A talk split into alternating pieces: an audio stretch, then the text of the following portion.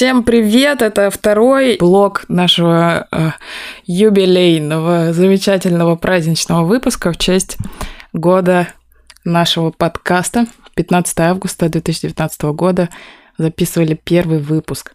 В честь этого мы пригласили наших друзей, тех, кто был у нас, и даже тех, кто еще не был. И хочу еще поблагодарить тех, кто был, Павла, Айрата и Кирилла. Очень приятно было слушать. Особенно было приятно, что ничего не надо говорить самой. Можно было просто слушать. Так, а, забыла... Да, забыла ту часть, где мы синхронизируемся, поэтому... А, потому что Кирилла нет, а я без Кирилла, как без а, части, где нужно синхронизироваться. Поэтому... Так, пожалуйста, Кайсар, скажи Даня Долбоеб. Привет, э, Лиза. Что надо сказать скажи, раз? Даня Долбоеб. Ты уже все справился. Даня Долбоеб. Вано, скажи Даня Долбоеб. Я не могу материться. Даня придурок. Вот, можно так? Блин, это даже жестче. Вложила душу в этого придурка. Да. Потому что, знаешь, Даня долбоеб все говорят, потому что мы их вынуждаем, то есть это без души. А ты тут искренне Блин. сказала от тебя. Блин. Ты тоже почувствовала, да, это? прям вот с душой. Да. И что удивительно, причем человек первый раз в эфире, да, а уже оскорбляет кого-то. Вообще первые слова. Кстати, да. Э, это Вано, э, по-другому Амина, наша тоже очень хорошая подруга, еще в студии Кайсар и Артем. Здрасте. Привет, привет, привет. Э, как дела? Все замечательно. Я пила кофе, слушала подкаст, вообще отлично по другую сторону. И это впервые, наверное, ты слушала сама свой же подкаст в качестве гостя. Без, без своего участия. Даже не гость, а это кто слушатель просто, наблюдатель, не мой. Вообще это немножко как-то даже, э, не знаю, обидно, когда ты заходишь, тебе говорят, молчать, сука, ты не имеешь права здесь говорить ничего. Не то, чтобы как бы ты заходишь, тебе говорят, помолчи по-братски, ты такой, да, конечно, а просто у тебя есть... Домой к себе, причем ты построил дом, себе домой заходишь, там сидят какие-то левые типы с твоим, я не знаю, двоюродным братом, и такие, слушай, давай дверь закрой, ты вот там посиди в прихожей, пожалуйста, не мешай нам разговаривать. Есть такое ощущение, что гостей распределяли так, чтобы э, сохранить уровень накала то есть в начале, в первой части был Кадыров, а теперь нам посадили горячую дагестанскую женщину. Чтобы всегда это держали себя в рамках. Ну, ну или просто всегда были на взводе, да. Чтобы, если возникло желание извиниться, было перед кем. Ну, тоже неплохой вариант. Сегодняшняя акция от подкаста Чайнко. Вот тут ты обосрался. Ребята, что мы будем обсуждать? У меня есть такая тема небольшая. Давай, ходи. Называется э, биохакинг, ну то есть биохакерство. И, э, ну, она довольно сейчас э, популярная и на слуху. Я просто имею предположение, мнение, что мне кажется, что поколение наших детей и сами наши дети э, в, в нынешних условиях живущие будут жить намного дольше, чем мы. И что средняя продолжительность, возможно, э, увеличится. Тех людей, которые этого захотят, увеличится до 150, от, от того и до 160 лет. Mm, то есть помимо перенаселения, то еще люди дольше будут жить, да? А, а биохакинг это генная инженерия, типа генное редактирование или что-то? Или типа витаминки какие-то? Ну, все, в принципе. То, как мы э, обманываем естественный ход событий. Ну, грубо говоря, обманывая. А, а можно вот спросить, все-таки естественный отбор шел к тому, чтобы там больные, ну, они с, с какими-то дефектами, с какими-то мутациями, они за бортом оставались, не оставляли потомство, но потом ведь все пошло к тому, что и больные люди, у них появилась возможность доживать до полузрелого возраста и оставлять потомство. Это разве не, при, не приводит к тому, что в целом человечество менее здорово? Амина хочет всех вырезать, по-моему. Аминка, ты тиран. Ну. Ты чё, ты, ты чё простыл, блядь? Яму его. А ты чё, ты чё тут, блядь, чихаешь? Тоже нахер его выкидываем.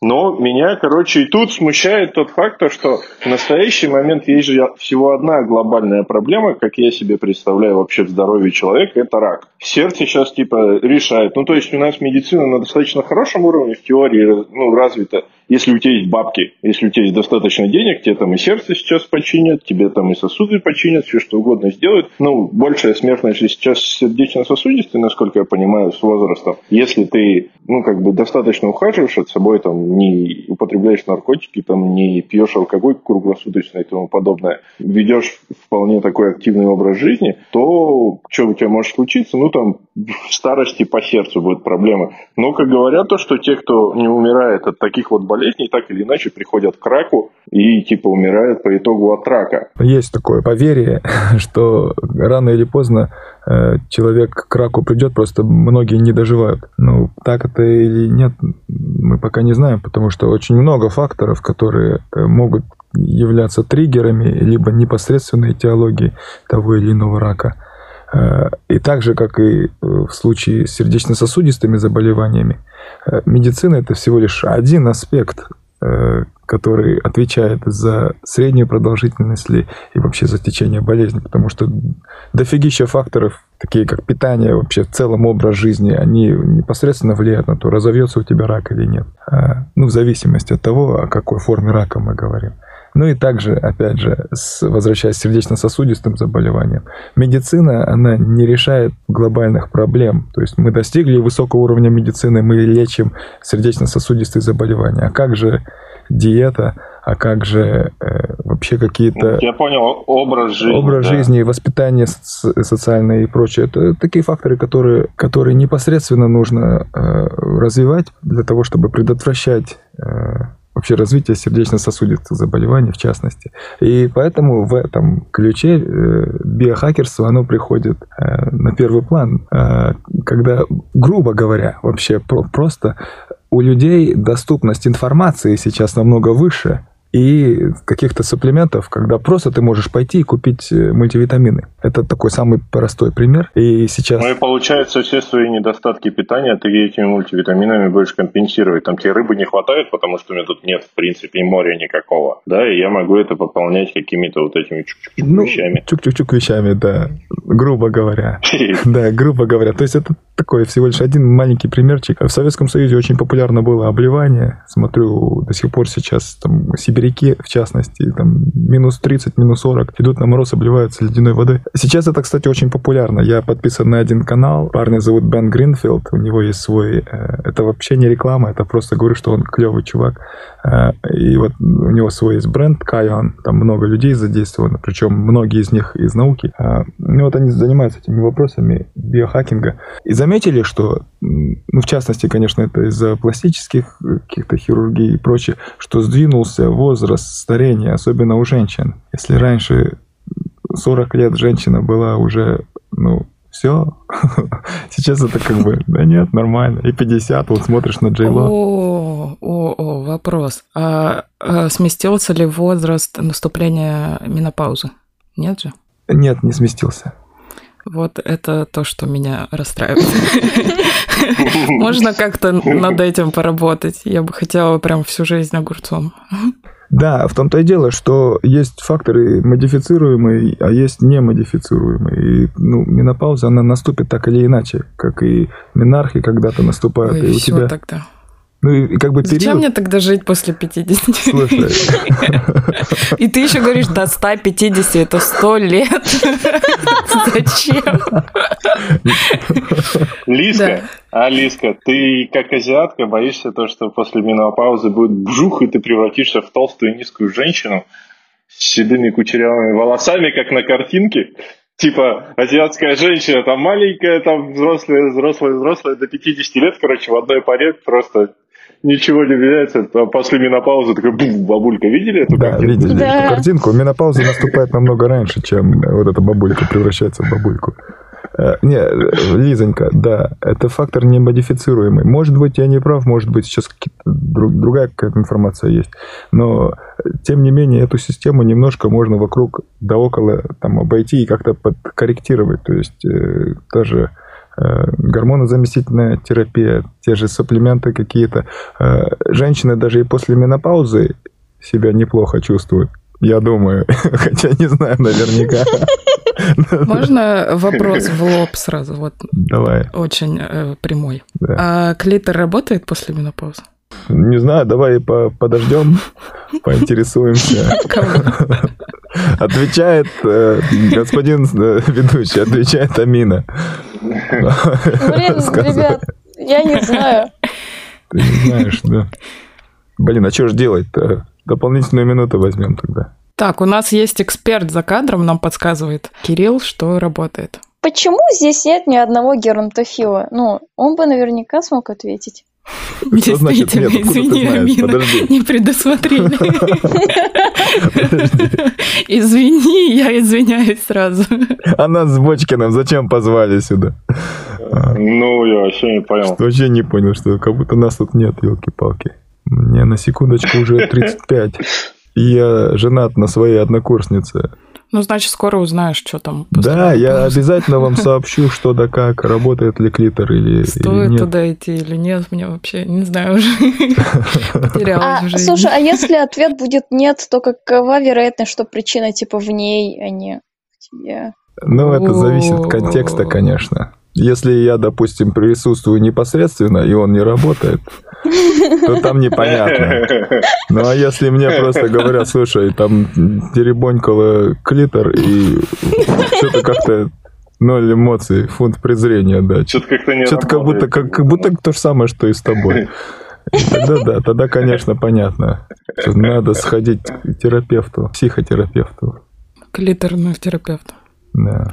А вот, э, допустим, он не работает, а Кто можно э, клитор. Ага. Надо уточнять, это мало ли. Ну, допустим, допустим, вот дано, клитор не работает. Вот, сука, решение. да? Ага. А, Мог же изобрести какие-нибудь э, штуки, которые эти током Напрямую будут в бить, типа, мозг? подавать сигналы. Да, в мозг, например, или куда-нибудь еще. Типа ты такой трахаешься со своей женой и прям в мозг ей херачишь током. Да. Это что за отчаявшийся мужик просто?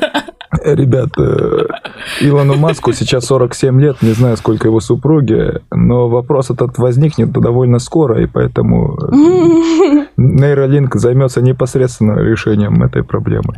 То есть э, человечеству, чтобы решить какую-то проблему, нужно дождаться, пока Илон Маск лично столкнется Да, сначала в космос полетит, потом клитор Да. вылечит. Кайсар, да, да, да, родной. его жене 34 года.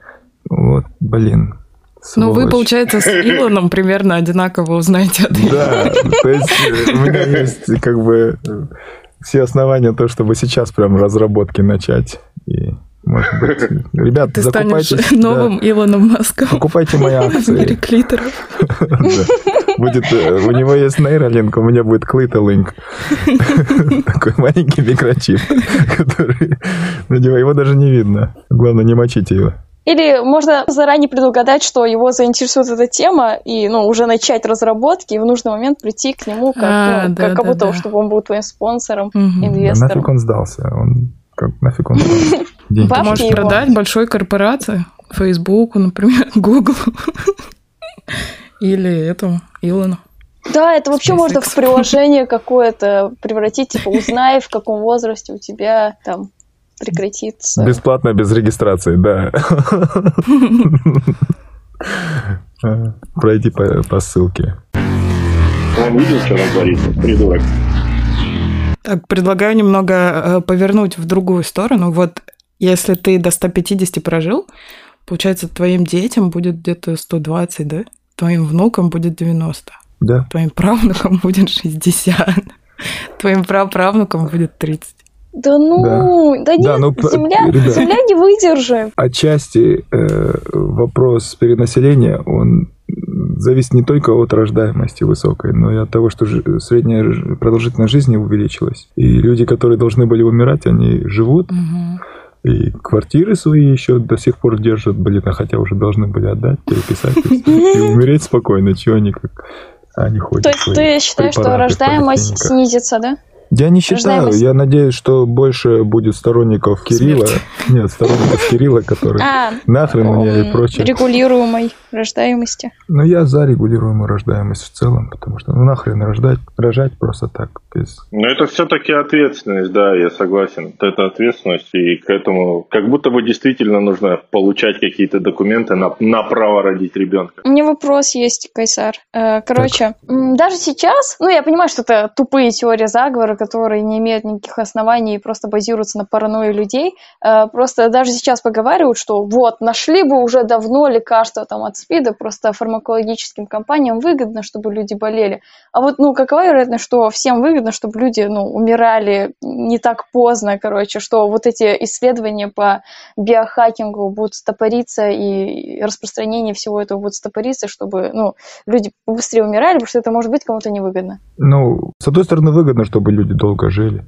Чем дольше живут, тем больше они денег тратят, и тем дольше они налоги платят. А мелкие дети, они пока вырастут до, до возраста э, работоспособного, это же много в них нужно вложить. Да, но с другой стороны, вот рождается человек, он там первые 12 лет вообще мало что осознает, потом там подростковый возраст, он там э, потребляет вообще много информации. мало что осознает, ага. Короче, очень большую часть времени человек очень податливый, делает с ним, что хочешь. А он не митингует и так далее. А если мы представим человека, который живет живет уже до хрена лет, и уже все просек, уже, блин, ненавидит систему, уже придумал план. И таких людей до хрена. А с ними бороться сложно, потому что они очень умные, уже очень эрудированные. А менее управляемое стадо станет. Нет, Аминка, я с тобой не согласен. Как раз подростки, блин, ходят на все эти митинги, потому что они активные, а наши с тобой родители такие смотрят, да в жопу, я никуда не пойду. Ну, во-первых, ну, да. Я на природу лучше поеду. Ну, что, твои, твои родители ходят прямо Нет, на ну, потому что мои родители такие, ну, блин, мне сдохнуть через 10 лет, я, я не хочу эти 10 лет провести в тюрьме или типа того. А тут люди знают, ну, я посижу лет 10 в тюрьме, но мне еще 100 лет жить потом. Успею пожить. Ну, это если тебя не убьют там в тюрьме. Ну да. Ну, я не думаю, то, что кто-то вообще такой, ну, сейчас убью человека в 15, буду, получается, под тридцатник, нормальная тема. Молодость еще обожаю. детей рожу. Да, еще про правнуков понянчу, да, что там. Ну, Амин, вопрос, конечно, такой, э, очень довольно риторический. Э, это все зависит от того, верим ли мы действительно в теории заговора, о том, что вот система хавает людей, ну, да, все ну, должны да. быть э, стадом. Ну, не знаю, не знаю. Во-первых... Ну, просто чисто гипотетически такой ведь может быть. Ну, все может быть. Чисто гипотетически может быть абсолютно ну, да, все. Да.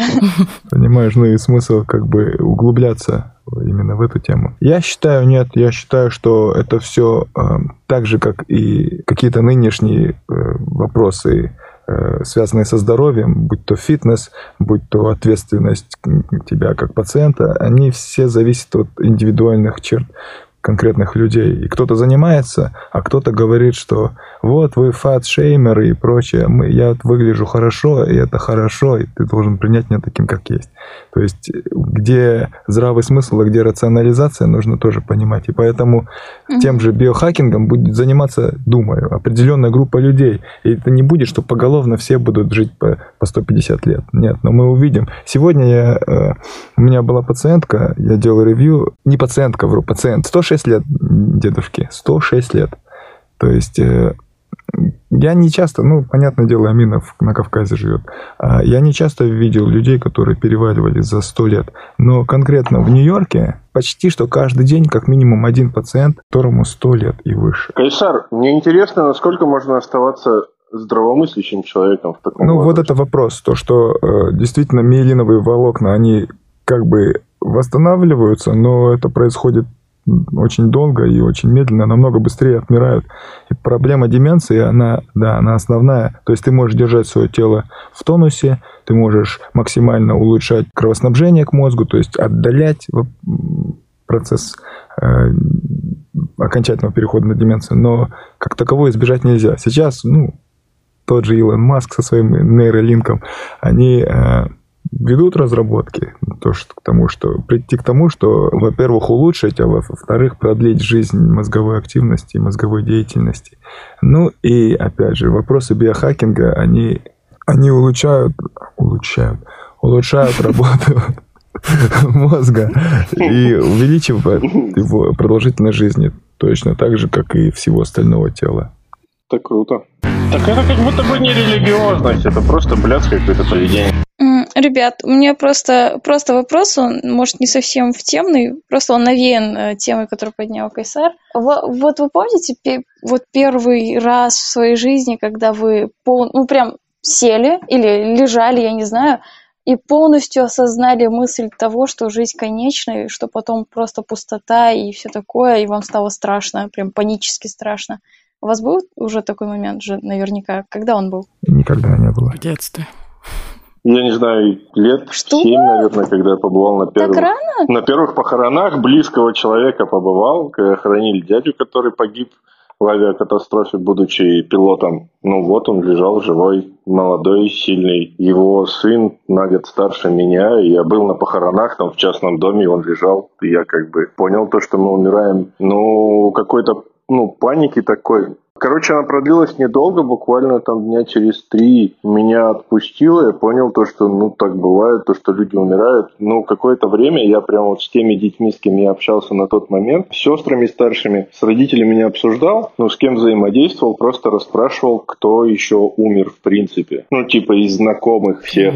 И мне как бы рассказывали, там бабушка на соседней улице умерла, там, там. Ну, вообще, знаешь, типа в том году вот тот он умер, там в позатом году вот это. Я как бы осознал то, что это вообще дохрена что это модно, что все это делают. Да, и как-то меня, короче, отпустило по этому поводу, и с тех пор я достаточно спокойно отношусь, в принципе, к смерти, но с каким-то уважением, и причем немного странным, судя по всему, уважением, как мы с Кайсаром обсуждали, то, что даже после смерти я продолжаю как будто бы почитать этого человека, ну, какая-то такая странная, короче, отношение. Я понимаю то, что его уже нет отчетливо физически, он отсутствует, там либо его сожгли, либо закопали, либо что-то еще, но как будто бы в моей голове остается какой-то шлейф. Короче, очень спокойное отношение к смерти в настоящий момент. Не вижу в этом ничего критичного, типа так бывает. Просто, когда я впервые, это было три года назад, э, вот прям, прям ощутила всю эту печаль этой мысли, она одновременно сделала жизнь и настолько бесконечно ценной, и настолько бессмысленной одновременно, ну, то, что она конечная, то, что потом одна пустота. Это я не знаю, с тех пор я вообще не знаю, как к этому относиться, как вообще, ну, типа, как к этому относиться, и поэтому стараюсь не думать о смерти, потому что каждый раз, когда думаю, реально паника, прям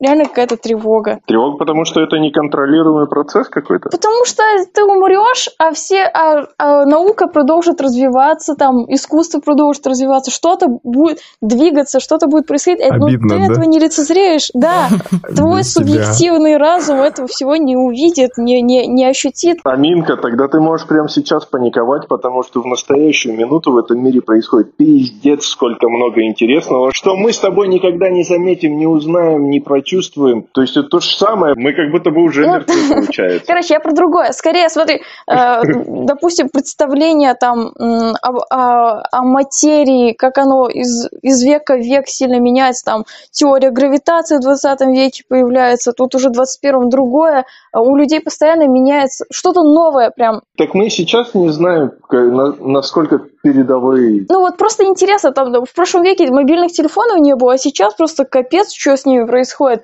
А что будет через 50 лет, а что будет через 100 лет, какие вообще технологии появятся? Очень интересно, но ты этого не увидишь. И я не увижу. Все, кто тут есть, этого не увидят. Ну ты за всех не отвечай. Мы пользуемся с тобой разработками 50-х, 60-х годов. Кайсар вон до 150 доживет, да. еще знаешь, окей, окей. что через, увидит. что будет через век, еще так более-менее предсказуемо. Ну, уже круто, но более-менее предсказуемо. А что через три века будет? Это же, ну, это уже что за грани нашей фантазии. Амина. А. Э, Давай так, что, за, что держаться за этот кусок мяса, понимаешь? Что есть наша плоть человеческая. Так в душу я не верю. Учитывай, ну ладно, не верь в душу, э, э, в нервный импульс ты веришь? Да. В заряд электронов и прочее. Давай так, начнем с того, что твое тело существует только потому, что когда-то какая-то звезда взорвалась нахрен и перестала существовать, понимаешь? И вот из этой пыли получилась ты. А, и типа моя звездная пыль потом станет частью каких-то других частей во Вселенной, и эта звездная пыль, пыль будет существовать бесконечно долго. Но моего-то сознания не будет. Нет, твоего куска мяса не будет.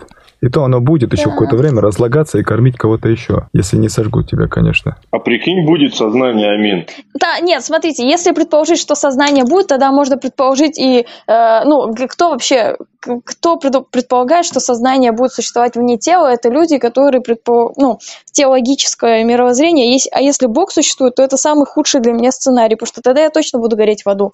Это ужасно, это самое худшее, что может быть. Ну, откуда ты знаешь, какой там порог вхождения в, А может в- в рай, понимаешь? Может, а может Бог существовать без ада? Блин, ну не знаю, Зачем нет. книжку-то сразу с запугиванием? Сейчас вообще Амина с другой стороны открывается. Вдруг ты умрешь во время месячных, а во время месячных, как Лиза уже говорила, порог хождения намного ниже, понимаешь? И все, и все попало Мне, в рай. мне, знаете, у меня Бесплатно. просто два варианта. Я либо атеистка, либо мусульманка. Поэтому если, если прогорает первый вариант, то сразу идет второй, где есть Аллах, рай, ад и все такое. А это Ну, дискриминация, Миночка. Ну, Я, конечно, атеист, но если что, мусульманка. Остальные религии сосут. Я просто уже не представляю, типа, вот эту теологическую концепцию без ада и рая. Хотя я считаю их бредовыми немного. Но это другая тема, не будем ее сейчас поднимать, чтобы никого не оскорбить. Ребят, ребят, очень э, ламповая беседа, но мне, к сожалению, надо бежать. У меня работа дальше. Я вас всех обнял, прижал, там, Давай. приподнял, Никого не Спасибо. Кайсар. Э, Удачи. оттряхнул. Всем спасибо, с днем рождения, Амина. У тебя же будет день рождения. С, с наступающим днем рождения, Кирилл, Лиза. Христос воскрес, я не знаю. Спасибо, ребята, Бочкин. Все, всем привет. Давайте счастливо. Ахмат Сила. Кирилл из Москвы интересуется. А вазоктомию можно делать? А, Говорили тут про деменцию, и Артем сокрушается, что если у него будет деменция, он будет э, мазать обои в комнате своим говном. Он уже придумал план. Это, кстати, да, как будто похоже, как будто он просто ждет. Так в следующем году мне 68, наверное, пора. Типа сейчас он сдерживается, а вот тогда разгуляется. Я просто каждое утро просыпаюсь с этой мыслью и такой... Рано. Я подумала, если люди будут делиться по заболеваниям. Допустим, условно, тебе нравится мазать обои говном, и потом ты находишь просто людей, с кем вы живете примерно в одной реальности, и вы занимаетесь тем, что мажете обои И говном. просто будет такой дом, дом престарелый, блядь, в котором все стены будут в говне. Именно. Кринжово, не хотел в это зайти, конечно. Это нет, э, если такое будущее, то я согласна умереть сейчас. Но, опять же, я повторю свою мысль, что вы так думаете просто потому, что вы сейчас э, в своей системе координат находитесь. Когда вы смените систему координат, Аминка, есть такое, то, что у них в Америке хуйня какая-то происходит? Что? просто знаем больше, чем то- что, то, что, возможно, у Лиски другая стена, которую мы не видим в филиале МИДа, именно измазана. И он такой, да вы просто в этой системе координат, понимаете, это как с геями. Вы вот геям сейчас относитесь вот так, но если вы немного подумаете, то тут нет ничего такого. Ты что Кстати, сейчас да. сделал вообще? Ты в 2020 году Сравнил- сравнил геев с говном? Сравнил деменцию с геями.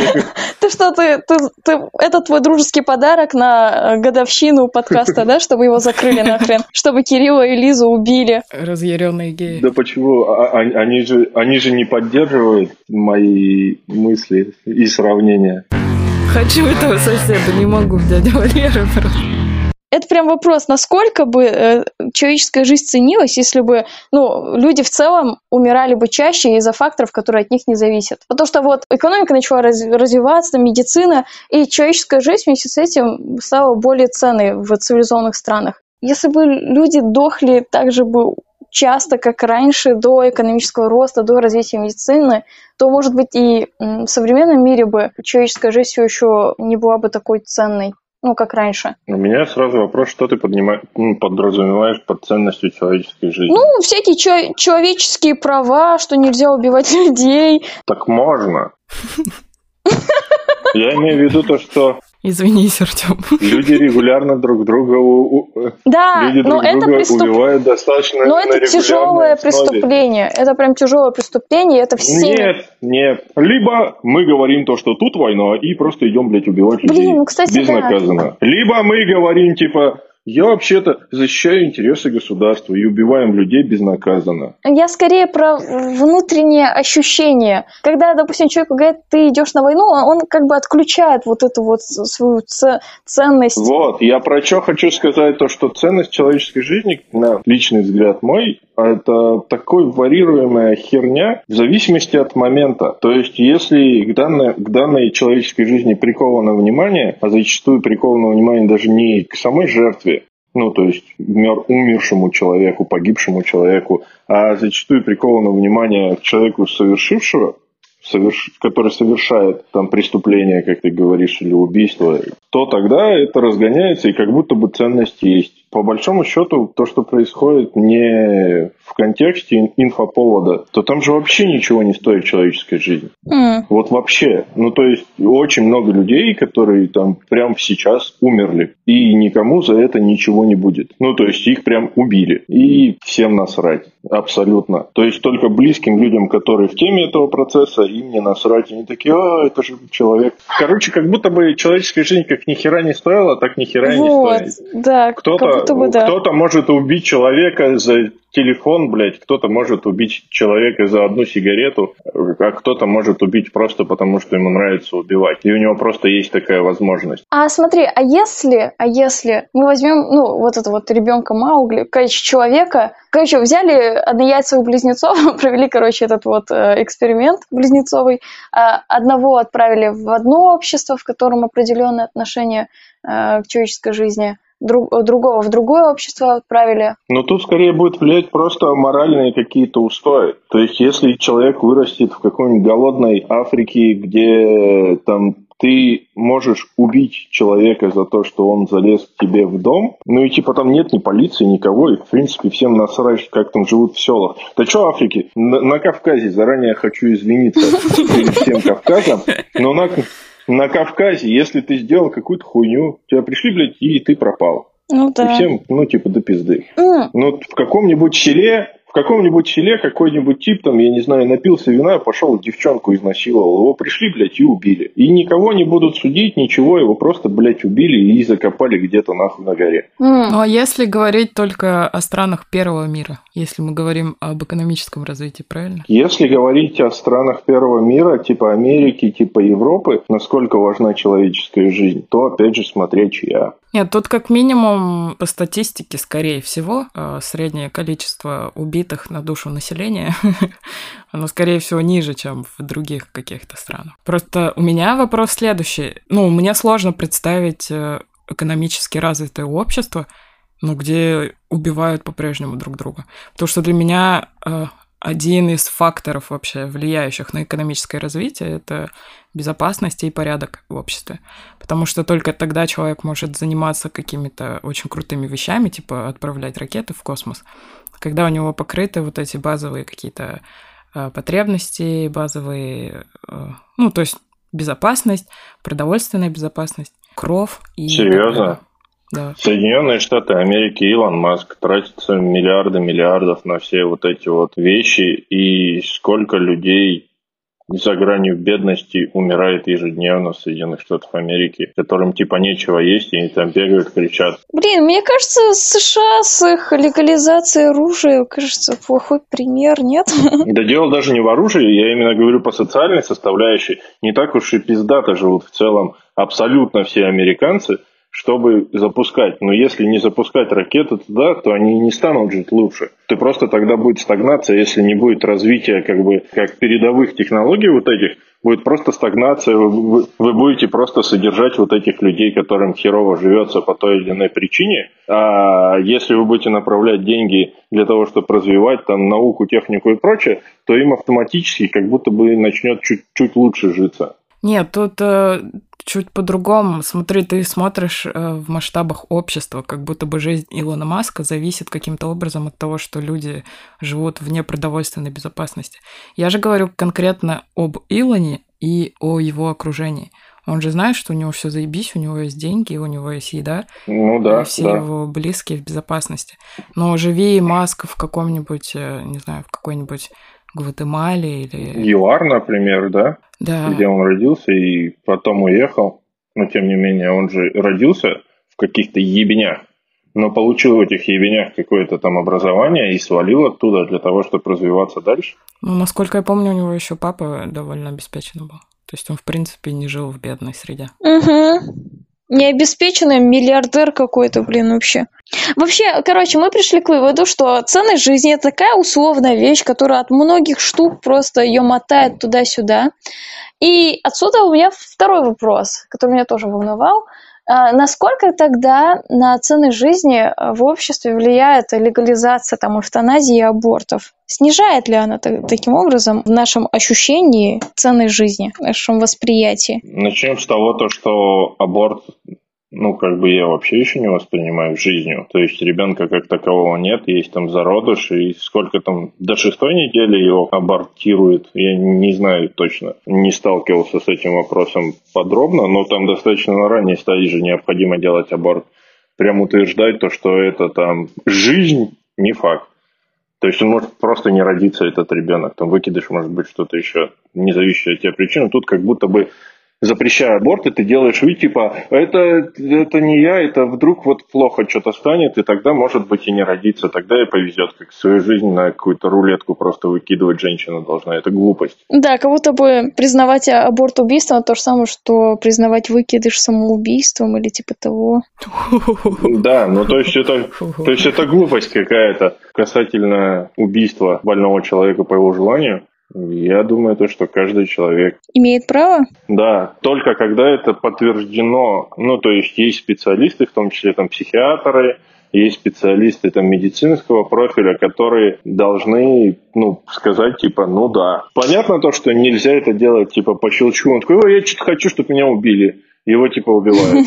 Важно, чтобы была какая-то доказательная база данного процесса, то, что, ну, действительно, он в здравом уме, он, блядь, мы перепробовали все, и он все равно остается в этом эмоциональном состоянии, то, что он хочет смерти, ну тогда давайте его убьем. Я как бы вообще не против. Я осуждаю эвтаназию и ее пропаганду, но позитивно смотрю на страны, где она разрешена. Но, э, опять же, в очень, очень многих остро-социальных вопросах, эм, допустим, при обсуждении там однополых браков, э, всякие манипуляторы все, весь фокус переносят там на педофилию, например. О, а что, вот им разрешили, и сейчас еще педофилию разрешат. Можно, можно я воспользуюсь этим грязным приемом тут? Э, допустим, люди, ты так говоришь, типа, нужно, когда доказано, что человек страдает, вот, э, он сам хочет, его убьют. А что если доказать, что вот этот вот ребенок, да, ему там 14-13 лет, но он действительно хочет, ну разрешите, ну не наказывайте педофила. Так а что он хочет? Ребенок этого не знает. Как он может этого хотеть? А вот прям докажут, что он, Он все мучается? осознает. Прям мучается ребенок? И прям мучается, ходит, вообще нет у меня возможности. Пускай, блядь, трахается с ребенком. Думать ни о чем не могу вообще. ни уроки сделать, ни в футбол с ребятами поиграть. Хочу этого соседа, не могу, дядя Валера просто. Ладно, Пускай А. трахается с такими же детьми. Ну, для этого же и есть совершеннолетие. Это тот момент, когда мы признаем, что человек принимает решение, что он полностью все осознает. Ты про возраст согласия? И про возраст согласия, да, тоже. Как будто, ну, чисто формально, до этого мы не признаем его желания законными. ну, во многих сферах, типа употребление алкоголя, сигарет, наркотики и секс. и выбор президента. Да. Да, есть, есть, есть юридически назначенные ответственные родители, которые за него это делают. И если, а если родители примут за него решение, совместно с ним решение, то что с дядей Валерой, походу, надо что-то это. Типа как Это Неверленд. такая где странная картина. Это, а, это не, а это уже продажа ребенка в, ну, в сексуальное рабство или типа того. Слушай, ну вы, вы видели клипы дяди Валеры? Музыка его вообще. Это гений просто. Такому грех не отдаться. Гений. Ну, слушай, заранее извиняюсь за эту шутку, но не вам ли говорить на Кавказе, что отдают детей дядь Валерий? В вашем случае дяде Ахмеду какому-нибудь. Ну, меня тоже это возмущает, если что. Ахмеду, серьезно ты, серьезно ты думаешь, что, что прям Ахмеды живут там? А нет? Да, живут. Ну это же не Ирак. В смысле у нас, у нас У тебя, у тебя реально? очень много Ахмедов. Серьезно? Ну, это прям, ну, ну, это не самое распространенное имя, но прям у меня двоюродный брат Ахмед. Мы как будто каких-то животных А, обсуждаем. Снова извиняюсь. Ну, как, что у вас там Ахмеды водятся? Нифига себе. Да, я Ну, сама или, видела или, например, есть слово, э, имя Махмуд, которое очень часто встречается, оно, типа, произошло от Ахмед, насколько мне известно, или типа того. А, а само, а Махмуд э, произошло от Мухаммад. Я бред, возможно, несу. Ну, понятно. Скорее всего, я несу бред. Вообще все имена от имени Мухаммед, по-моему, в мире. Да, и Амина тоже каким-то Мухаммед, образом. Магомед, Махмуд. Даже Елизавета, мне кажется, косвенно. Ну, а все э, сла- славянские имена от э, Александра вообще. При том, что это греческое. Да. А по поводу эвтаназии хочу замечание сделать, что для меня-то это как раз наоборот высшая степень а, принятия ценности, то есть признания ценности человеческой жизни. А, что он Ну, выбор, когда- э, его свобода Мгм. выбора. Но всегда, конечно, очень огромные риски и очень огромной ответственностью. Вообще, как стопроцентно убедиться, что человек принимает решение, что это его окончательное решение, что Там психиатры, чтобы с ним поговорили, психологи всякие. Тесты. Мгм. Типа, знаешь, всякие тесты. Хотя они все равно покажут шкалу д- депрессивности, там, 10 из 10. Или типа того. Мгм. Ну да, насколько человек в такой ситуации вообще может принимать решение, да?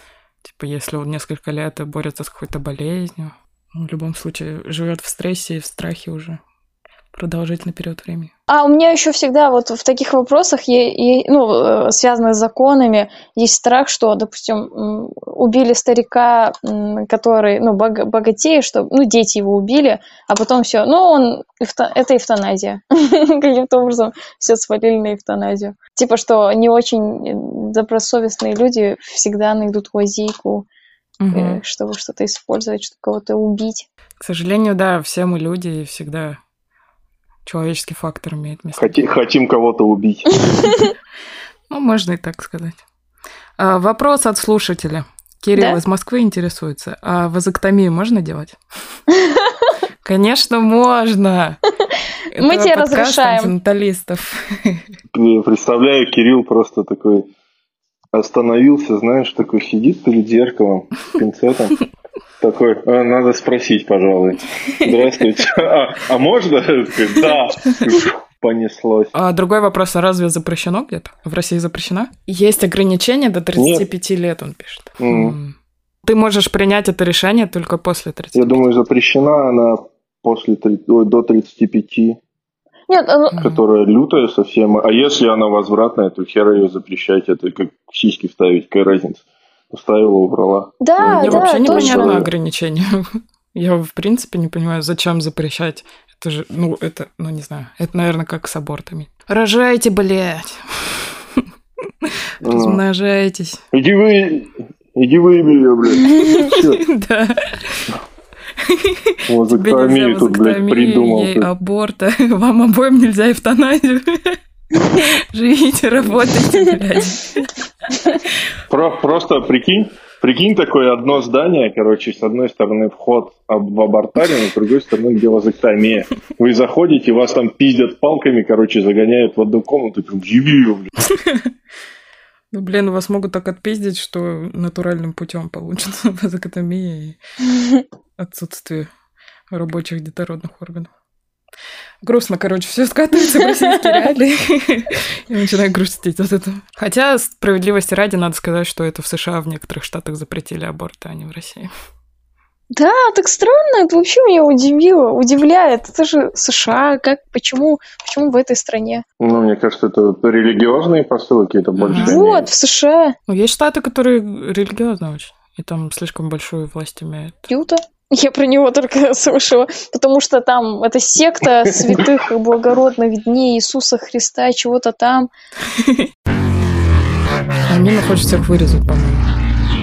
Как вы думаете, насколько... Ну, вот я сейчас прям, ну, можно сказать, прям атеист. Но на, какова вероятность того, что э, все-таки к концу жизни я стану религиозным человеком? Ну, или это... И будет ли это прям показателем моей деменции там и всего такого? Или это, наоборот, будет показателем моей мудрости и просвещенности? Вот как вы думаете, вы, когда станете э, старенькими, вы, вы будете богобоязненными? Да нет. Мне кажется, религиозность — это всегда э, твой выбор. То есть ты вправе решать, во что ты веришь. Если ты веришь исключительно в науку и во все вот такие доказанные вещи, и тебе комфортно абсолютно живется, и тебе все нравится, это твой выбор. Другой момент, что в какой-то период своей жизни ты можешь задуматься. Ну, ты можешь понять, что тебе вот этого недостаточно, и тебе нужна более, большая значимость своей жизни, э, своего присутствия на этой земле, и ты идешь искать ответы уже в религию. И ищешь потом, какая религия тебе по душе. Ну, то есть это как будто стадия, что ли, определенная. Вообще, по каким причинам люди могут прийти к религии? Первое, что наука не дает э, ответа на все вопросы, а, а, а человеку прям нужно, чтобы у него картина мира была полностью, ну, угу. типа, без дырок. Это первое. Второе, он боится угу. смерти, такой, на всякий случай я буду верующим, чтобы, ну, ну на всякий. Третья угу. причина, человек такой, нахер эту науку, я в ней не хочу разбираться. Какой прекрасный мир? Скорее всего, его создал прекрасный великий Бог, и из любви к Богу пришел к религии. А какая еще может быть причина? Для меня самая большая причина это когда ты ищешь помощи. А. Когда у тебя ощущение, что ты сам не справишься, и мир очень жесток, и тебе нужен какой-то путь к чему-то хорошему. И религия всегда этот путь тебе дает. Надежда. Да. Так это как будто бы не религиозность, это просто блядское какое-то поведение. Жестко.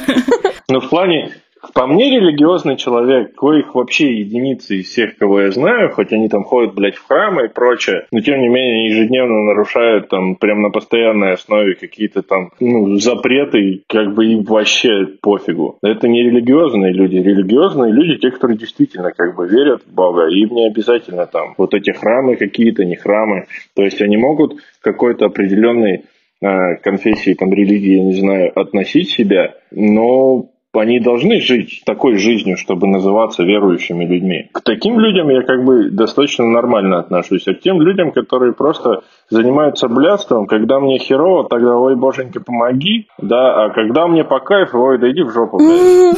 Мне тут кокаин, блядь, подводят. Я подумала, что Бог это твой парень, которого ты френдзонишь. Когда у тебя все заебись, ты там встречаешься с кем-то такой, пошел в жопу. Когда все плохо, такой, ой, блин, ты мой самый лучший друг, хочу с тобой побыть. Можно я у тебя, по...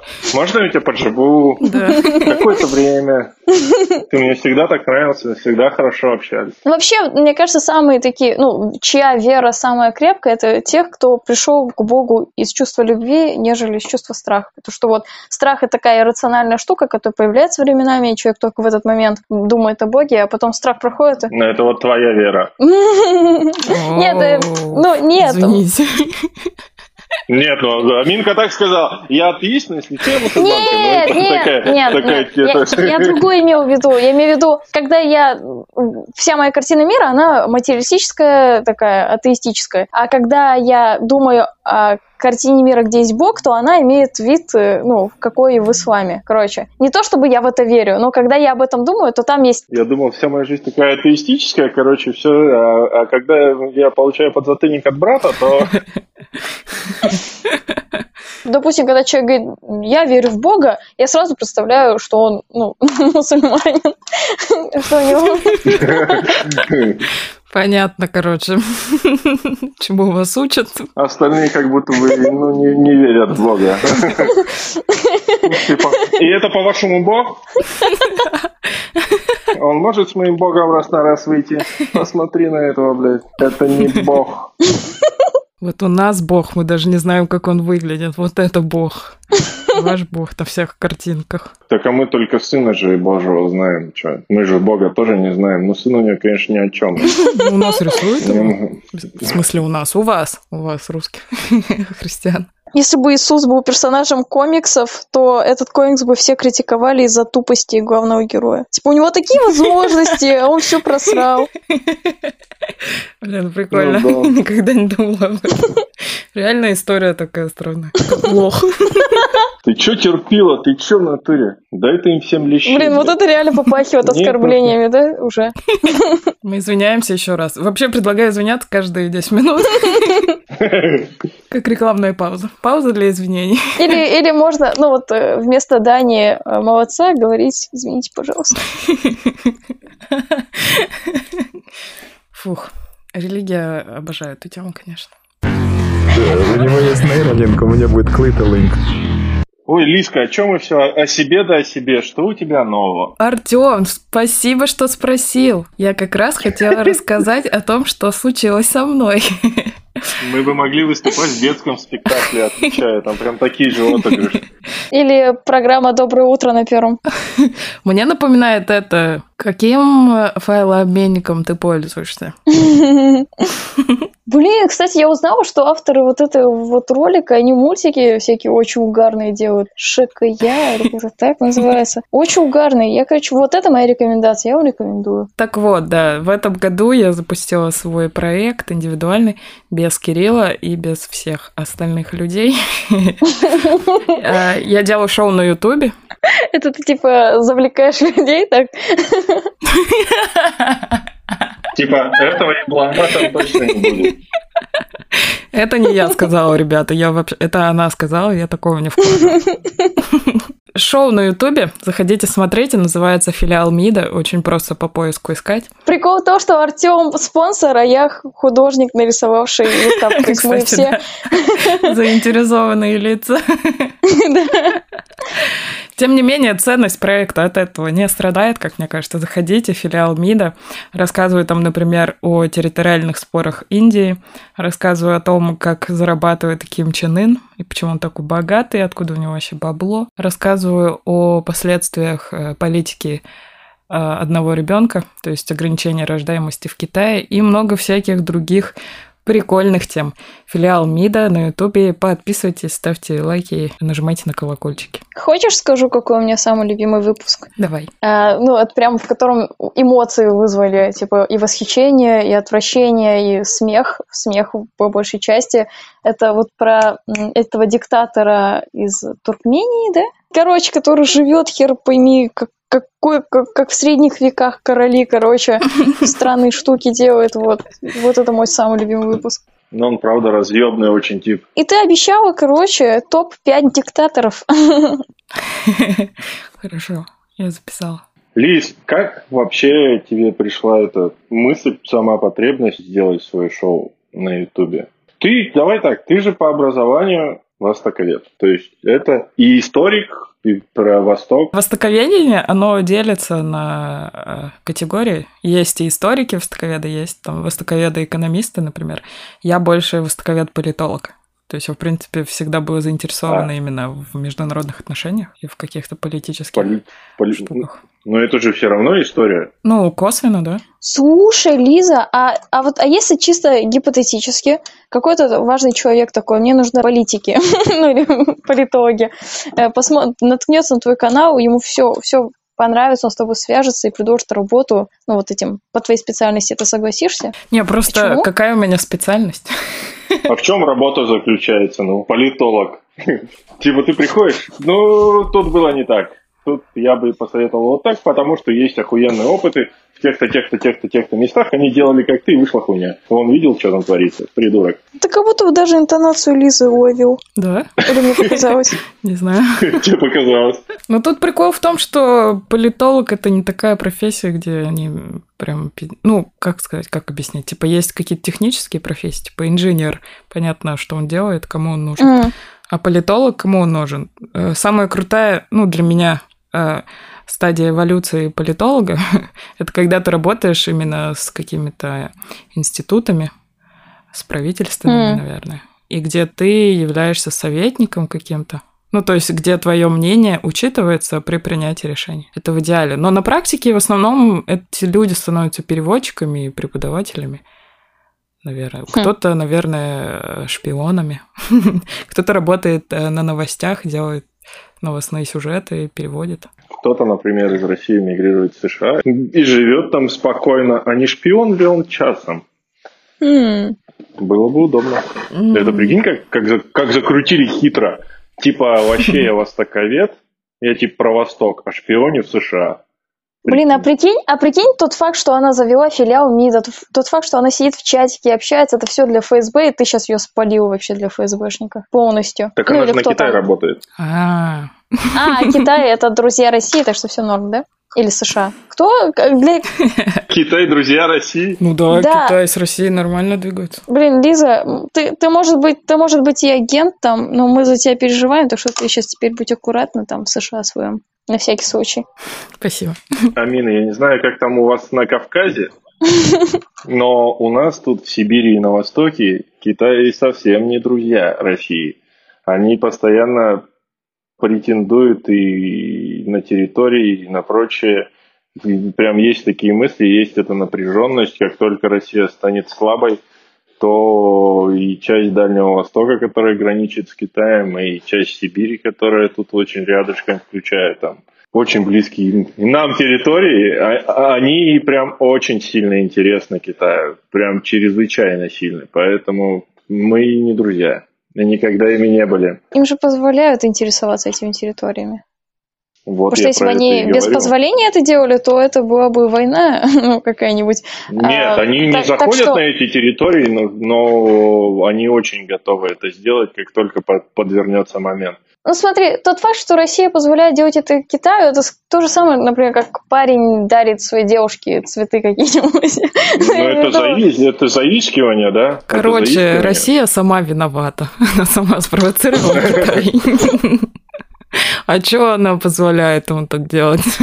А то, а, то, а то, что люди такие возникают, это как будто бы глисты в кишечнике у парня. Очень глубокая метафора. Очень толстые, жирные.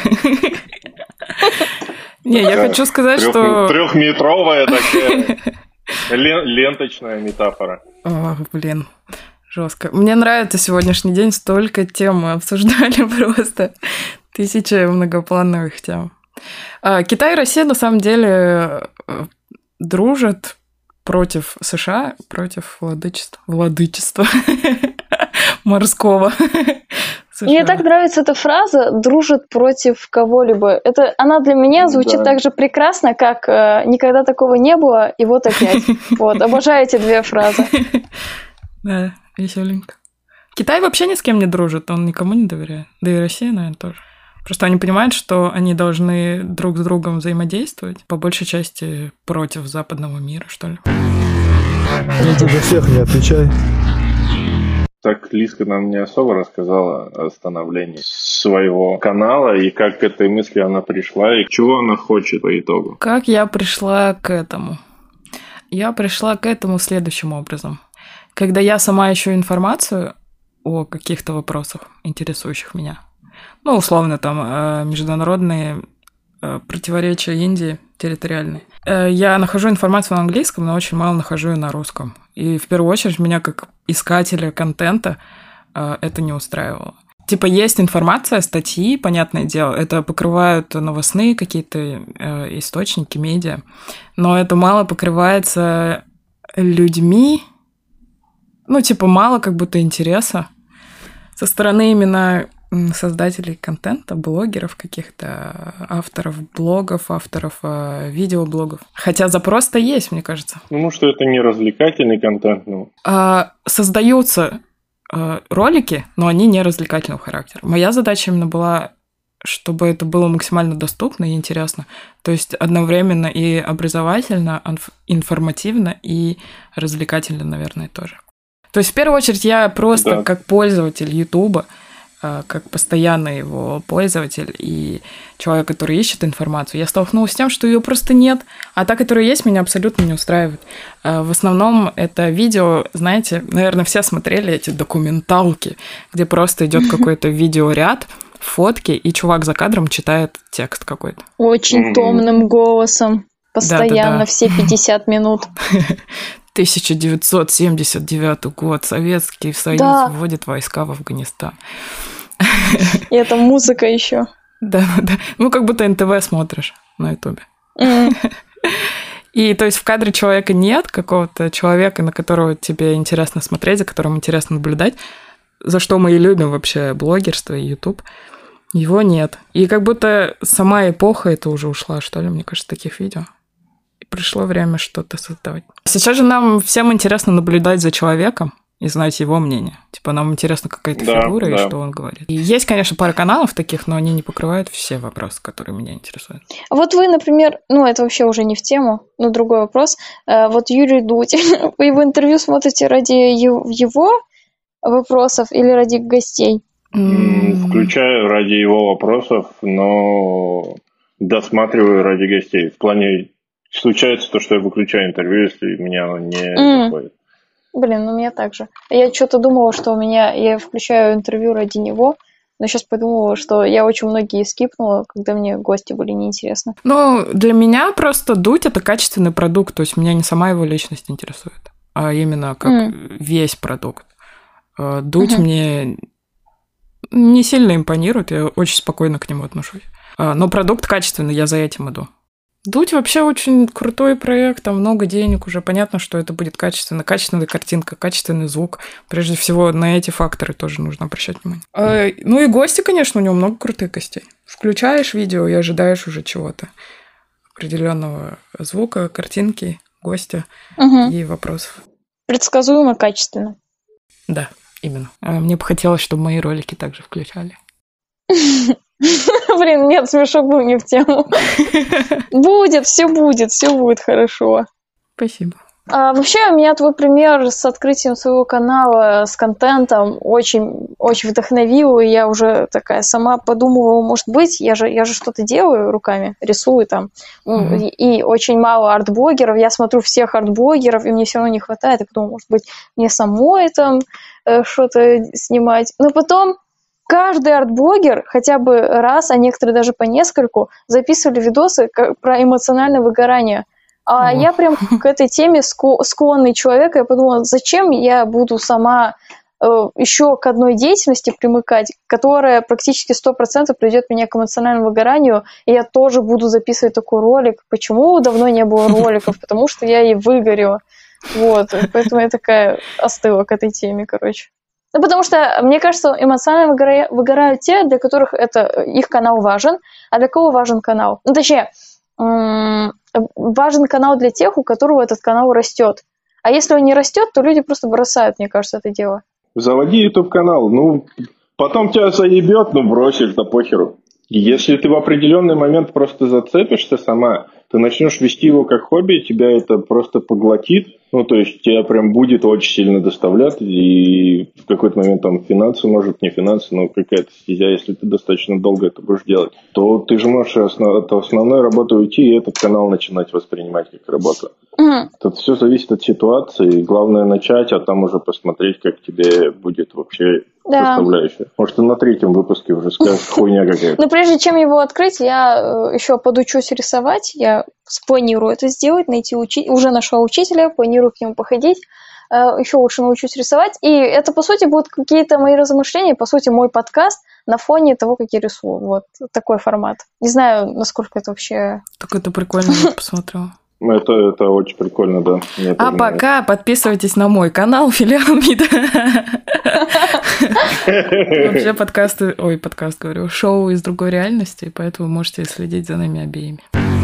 Я не могу материться. Даня придурок. Мне кажется, любой человек, у которого много подписчиков, там сотни или миллион, он тебе скажет, что у него была ступень, где он охуевал. И, скорее всего, не один даже раз. То есть это, это Мгм. очень большая выкладка э, энергии и всего своего ресурса. И поэтому, поэтому я тоже когда-нибудь могу записать видео про эмоциональное выгорание.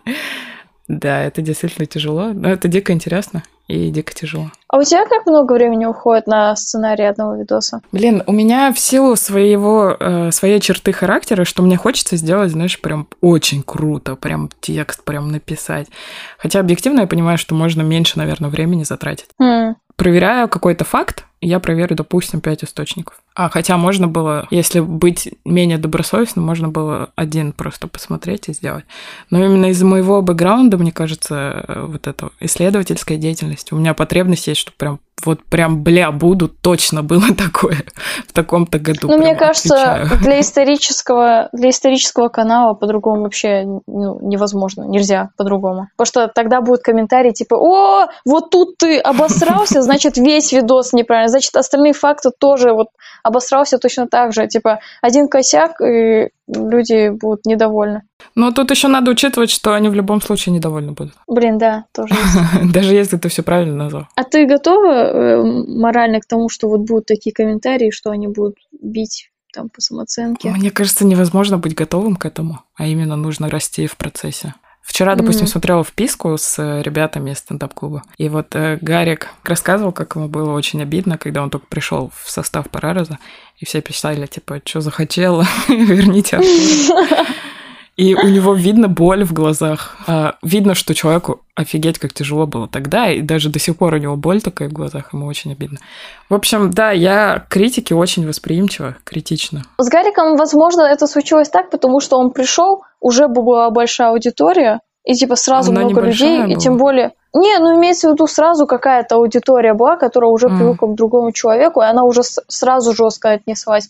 А если бы э, он изначально, там, знаешь, пора разбираться, был нулевой канал, там, а, э, первая сотня подписчиков, вторая сотня подписчиков, и, и эта сотня бы видела Гарика, и даже если бы тогда писали, что захотела, мне кажется, он бы не так жестко на это среагировал. Просто там была прям волна резкая. Или, или ну, типа, да. знаешь, что такой...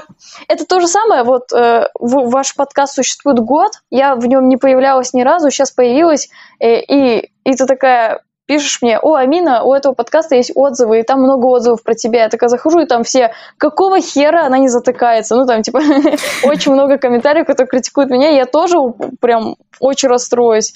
И у Гарика он такой, был первый выпуск пара раз со мной, и пойду посмотрю, что там в комментариях, и там все его обсирают. Ну, очень сильно расстроится человек, конечно. Уже все справился. Лиска, поздравляю тебя с годом. Да, и Кирилл тоже поздравляю. Че, Че Кок, вы молодцы. Продолжайте в том же духе. Зовите новых интересных вам гостей. Спасибо.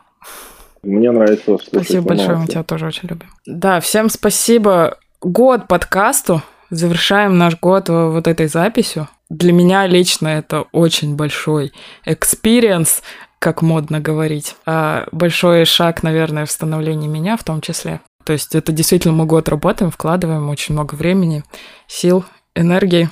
Выгорания не было, слава богу, наверное, потому что мы не в очень э, таком жестком темпе идем. Хотя первое первые полгода, наверное, мы очень часто записывались. Благодарю угу. всех наших слушателей. В первую очередь, конечно, всех наших друзей. Э, они же гости нашего подкаста за весь этот год. Было очень много замечательных, крутых людей, замечательных, крутых разговоров и тем. И благодарю всех тех, кто остается по ту сторону, кто нас слушает. Это действительно очень приятно. Я знаю, даже слушают люди, которых я вообще не знаю. И это так странно, что я вкладываю какие-то свои мысли в головы других людей через наушники. И эти люди мне даже никак не отвечают. А, но я всегда вообще рада любому фидбэку. Пишите нам ВКонтакте, пишите нам в Телеграме. Всех целую, всех обнимаю. Спасибо вам большое чистите зубки. И не сутурьтесь.